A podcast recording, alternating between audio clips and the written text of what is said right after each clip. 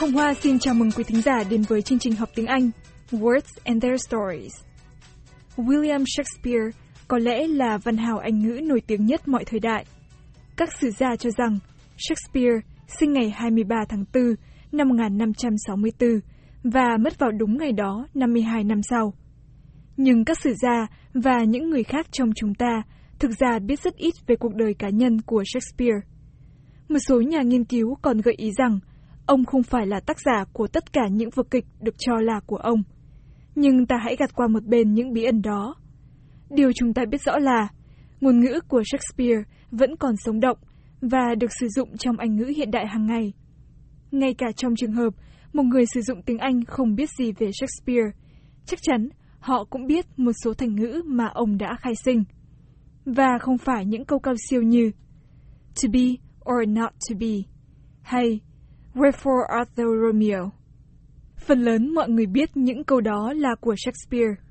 Song, kịch tác gia này còn là người khai sinh nhiều từ và thành ngữ mà ta tiếp tục sử dụng hàng ngày. Sự kiện này có thể được giải thích hay nhất trong bối cảnh kịch trường.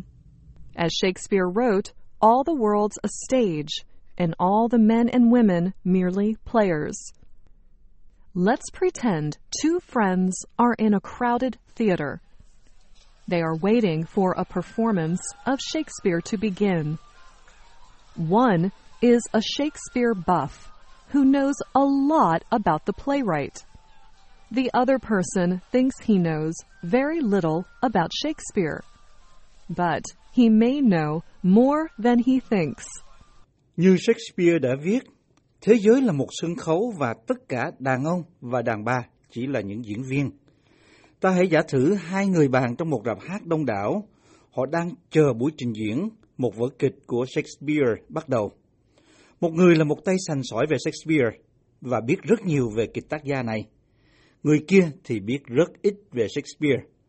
Thế nhưng, anh này lại có thể biết nhiều hơn là anh nghĩ.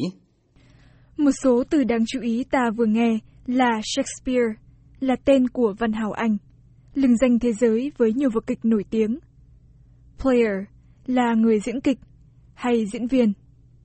Buff là người rất quan tâm đến một vấn đề và biết rất nhiều về vấn đề đó. Ta thường nói là người sành sỏi, sành điệu.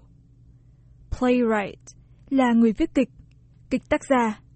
Before the curtain rises, let's listen to their conversation. Trước khi mở màn, ta hãy nghe câu chuyện giữa hai người bạn này. What took you so long? The play is starting soon. Anh đi đâu thế? Sắp bắt đầu vở kịch rồi. I wanted to buy something to eat, but that turned out to be a wild goose chase. This theater does not have any food. Tôi muốn mua một cái gì đó để ăn, nhưng hóa ra lại là một cuộc săn vịt trời. Giáp hát này không có thức ăn.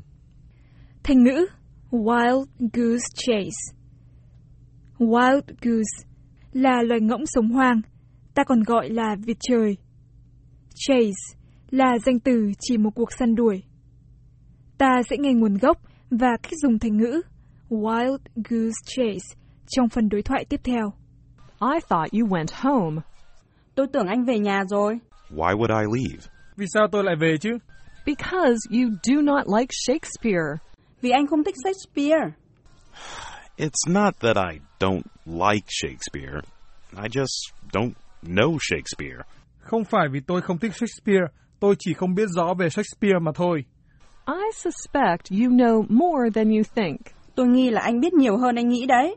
What do you mean? Ý bạn muốn nói là gì? Well, the term wild goose chase comes from Shakespeare's play Romeo and Juliet.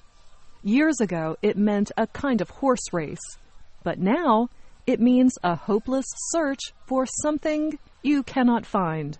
Thành ngữ Wild Goose Chase phát xuất từ vở kịch Romeo and Juliet của Shakespeare. Cách đây nhiều năm, nó có nghĩa là một cuộc đua ngựa.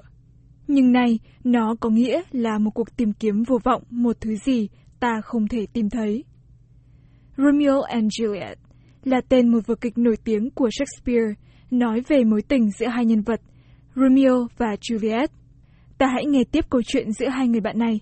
Well, I wish you would have told me that this theater doesn't serve food before my wild goose chase. I'm so hungry. A friend has been staying with me for the past month, and he's eating me out of house and home. There's nothing left in my house to eat. Giá mà cô nói cho tôi biết là giạp hát này không phục vụ thức ăn trước khi tôi đi tìm hết cả hơi mà chẳng thấy gì. Tôi đói quá rồi đấy. Một người bạn đã ở cùng với tôi suốt tháng rồi và anh ta đã ăn hết sạch xanh xanh, không còn gì trong nhà tôi để mà ăn nữa. That is another expression from Shakespeare. It comes from the play Henry IV. Đấy, anh lại vừa dùng thêm một thành ngữ của Shakespeare rồi. Thành ngữ này được dùng trong vở kịch Henry đệ tứ. Thành ngữ eating me out of house and home mà ta sẽ nghe giải thích trong phần đối thoại tiếp theo đây. What expression? I'm hungry? Thành ngữ nào? I'm hungry à? No, to eat someone out of house and home. It means that someone eats all the food in your house, like your friend. In Shakespeare's play, Mistress quickly says to the king, He hath eaten me out of house and home. He hath put all my substance into that fat belly of his. Không, to eat someone out of house and home. Nó có nghĩa là ai đó ăn hết sạch thức ăn trong nhà bạn, giống như người bạn của anh ấy. Nhân vật Mistress Quickly trong kịch nói với nhà vua, hắn ta đã ăn hết sạch xanh xanh đồ ăn trong nhà tôi. Hắn ta đã bỏ hết mọi thứ vào cái bụng phệ của hắn ta. Kịch của Shakespeare sử dụng các từ trong cổ ngữ Anh như hath thay vì had. Substance là chất liệu, thay vì dùng từ phổ biến ngày nay là food, thức ăn. Belly là bụng. Fat là béo mập. That is exactly what is happening, just like in Henry IV. Đây chính xác là điều đang xảy ra, giống như trong kịch Henry đệ tứ vậy. So, why has your friend been staying with you for so long? Thế vì sao mà bạn anh lại ở với anh lâu đến thế? He says he got into a little trouble with the law and needs to lie low for a while. Anh ta nói là anh ta gặp chút rắc rối với luật pháp và cần phải né tránh một thời gian. Thành ngữ get into a little trouble with the law. Gặp chút rắc rối với luật pháp. Lie low gồm động từ lie là nằm và tính từ hay trạng từ low là thấp. Ta hãy nghe phần giải thích thành ngữ này. Staying out of sight until trouble passes is great advice. In fact, Shakespeare wrote that advice for Antonio in Much Ado About Nothing. The exact words were If he could right himself with quarreling, some of us would lie low. Lánh mặt cho đến khi hết rắc rối là lời khuyên tốt.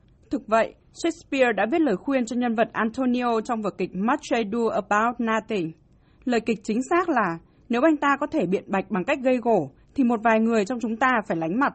Thành ngữ staying out of sight là ở ngoài tầm nhìn, có nghĩa là lánh mặt. To right oneself là biện bạch, chứng minh. Thành ngữ lie low là nằm dưới thấp, tránh sự chú ý, tránh bị phát hiện. When you start talking Shakespeare, I really get lost. It's all Greek to me. I just cannot understand any of it. Khi cô nói về Shakespeare, tôi chẳng hiểu gì cả. Nghe như vịt nghe sấm ấy. Tôi không hiểu một chút nào cả.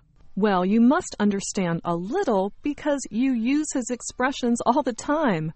Its Greek to me is from the play Julius Caesar. And it's one way to tell someone you don't have a clue what's going on. Ừ, chắc hẳn anh phải hiểu một tí đấy. Bởi vì anh luôn dùng các thành ngữ của ông ấy. Nghe cái y như tiếng Hy Lạp. Chính là từ vở kịch Julius Caesar đấy. Đó là một cách nói với ai đó là bạn chẳng biết mảy may chuyện gì đang xảy ra. Thành ngữ mới ở đây là, It's Greek to me. Greek là tiếng Hy Lạp, hay những gì thuộc về Hy Lạp. Người Anh bình thường nghe không hiểu gì cả, thì nói là nghe như tiếng Hy Lạp. Tiếng Việt mình thường nói là, như vịt nghe sấm. Julius Caesar là một chính khách La Mã, được chọn làm nhân vật chính trong vở kịch của Shakespeare. Clue là manh mối. I have to say, I am a little jealous that you know so much about Shakespeare. And I'm not one to fall victim to the green eyed monster. Tôi phải nói là tôi hơi ganh tị là cô biết quá nhiều về Shakespeare đấy. Và tôi không muốn trở thành nạn nhân của sự ganh tị đâu. To fall victim là trở thành nạn nhân. Ta hãy nghe tiếp câu chuyện để tìm hiểu xem thành ngữ Green-eyed monster ngụ ý gì. Guess what? Anh thử đoán xem. Don't tell me. That expression is also from Shakespeare. I thought it came from the fact that feeling bitter kind of makes you feel sick, and sick people often look green. Chớ có nói thành ngữ đó cũng được Shakespeare dùng chứ. Tôi nghĩ nguồn gốc của từ ngữ này là sự kiện mình cảm thấy cay đắng, gần là mình cảm thấy muốn bệnh. Vì những người ốm đau thì thường xanh xao. You are right. Before Shakespeare's time, the color green was most commonly linked with bad health. In his play Othello, Shakespeare turned the idea of being sick with a disease into a condition, being sick with jealousy. Anh nói đúng đấy. Trước thời Shakespeare, màu xanh lá cây thường được liên hệ tới sức khỏe yếu kém. Trong vở kịch Othello, Shakespeare chuyển khái niệm đau ốm đó thành ra một tình huống, phát bệnh vì ghen tị. Time ở đây có nghĩa là thời đại. You know, there are many other playwrights out there. Shakespeare is not the be all and end all of English writers. Cô còn biết nhiều kịch tác gia khác nữa chứ. Shakespeare đâu phải là người quan trọng nhất, là cái lý do tồn tại của các nhà văn Anh đâu. Thành ngữ vừa được sử dụng là be all and end all. Ta hãy nghe tiếp để hiểu thêm cách dùng thành ngữ này. No one ever said he was the most important person in the English speaking world. But now that you said it, be all and end all is my favorite Shakespeare expression. And it comes from my favorite play, Macbeth. As Macbeth is preparing to kill the king, he says, That but this blow might be the be all and the end all. Đâu có ai nói ông ấy là người quan trọng nhất trong thế giới nói tiếng Anh. Nhưng nay khi anh đề cập đến chuyện ấy, thì be all and and all là thành ngữ của Shakespeare mà tôi thích nhất, và nó được dùng trong vở kịch mà tôi cũng thích nhất là Macbeth. Khi chuẩn bị giết ông vua, Macbeth nói, cú đánh này có thể là cú quan trọng nhất, cú quyết định. I really didn't know that Shakespeare was such an influence on the way we speak today. I just thought he was for old college professors and people who do nothing but go to the theater. Tôi thực sự không biết Shakespeare lại có một ảnh hưởng đến thế đối với cách chúng ta nói chuyện ngày nay. Tôi chỉ nghĩ ông ấy là dành cho các giáo sư đại học già nua và những người không làm chuyện gì khác ngoài việc đi xem kịch. Hey, Seriously, it is fun to find out that so many of his words and expressions are still used today. Thật mà, quả là thú vị khi biết được rằng rất nhiều từ và thành ngữ của ông ấy còn được sử dụng đến ngày nay. Seriously là trạng từ có nghĩa là một cách nghiêm túc. did you know he even invented the knock knock joke? Anh có biết là thậm chí ông ấy còn là người sáng chế ra màn đùa giỡn knock knock đấy. Really? Thật đấy à? Knock knock, Who's there? Ai đấy? orange. Orange who? Orange now. Aren't you glad I didn't quote Shakespeare again? Orange, bạn có vui khi tôi không trích lời Shakespeare nữa không? Yes. Yes, I am. Now be quiet. The play is about to start, and I don't want to miss a word. Có, có. Bây giờ thì im đi. Vở kịch sắp bắt đầu và tôi không muốn bỏ lỡ một chữ nào cả. Mong rằng bài học này sẽ giúp các bạn khỏi bỡ ngỡ khi gặp phải những thành ngữ của Shakespeare này. Và biết đâu, sẽ có lúc bạn rơi vào tình huống có thể rất thích hợp cho việc sử dụng những thành ngữ mà tôi xin tóm lược sau đây. Buff, danh từ, là một người rất quan tâm đến một vấn đề nào đó và rất am tường về vấn đề ấy. Wild Goose Chase, danh từ, chỉ một cuộc săn đuổi vô vọng để tìm ra một thứ gì không thể có được. Eat out of house and home. Thành ngữ có nghĩa là ăn hết sạch mọi thứ có trong nhà is all Greek to me. Thành ngữ, dùng để ám chỉ là mình không hiểu điều gì. Ta cũng từng nói nôm na là chẳng hiểu chơi chăng gì. Green-eyed monster. Danh từ, sự ganh tị được so với một con ác quỷ, cắn hay tấn công người. Be all and end all. Danh từ, phần quan trọng nhất hay lý do tồn tại của một thứ gì. Hồng Hoa xin kính chào quý thính giả và hẹn quý vị đến bài học kỳ tới. Quý vị có thể nghe và đọc lại bài học trên trang web của Ban Việt ngữ tại địa chỉ voa tiếng Việt.com.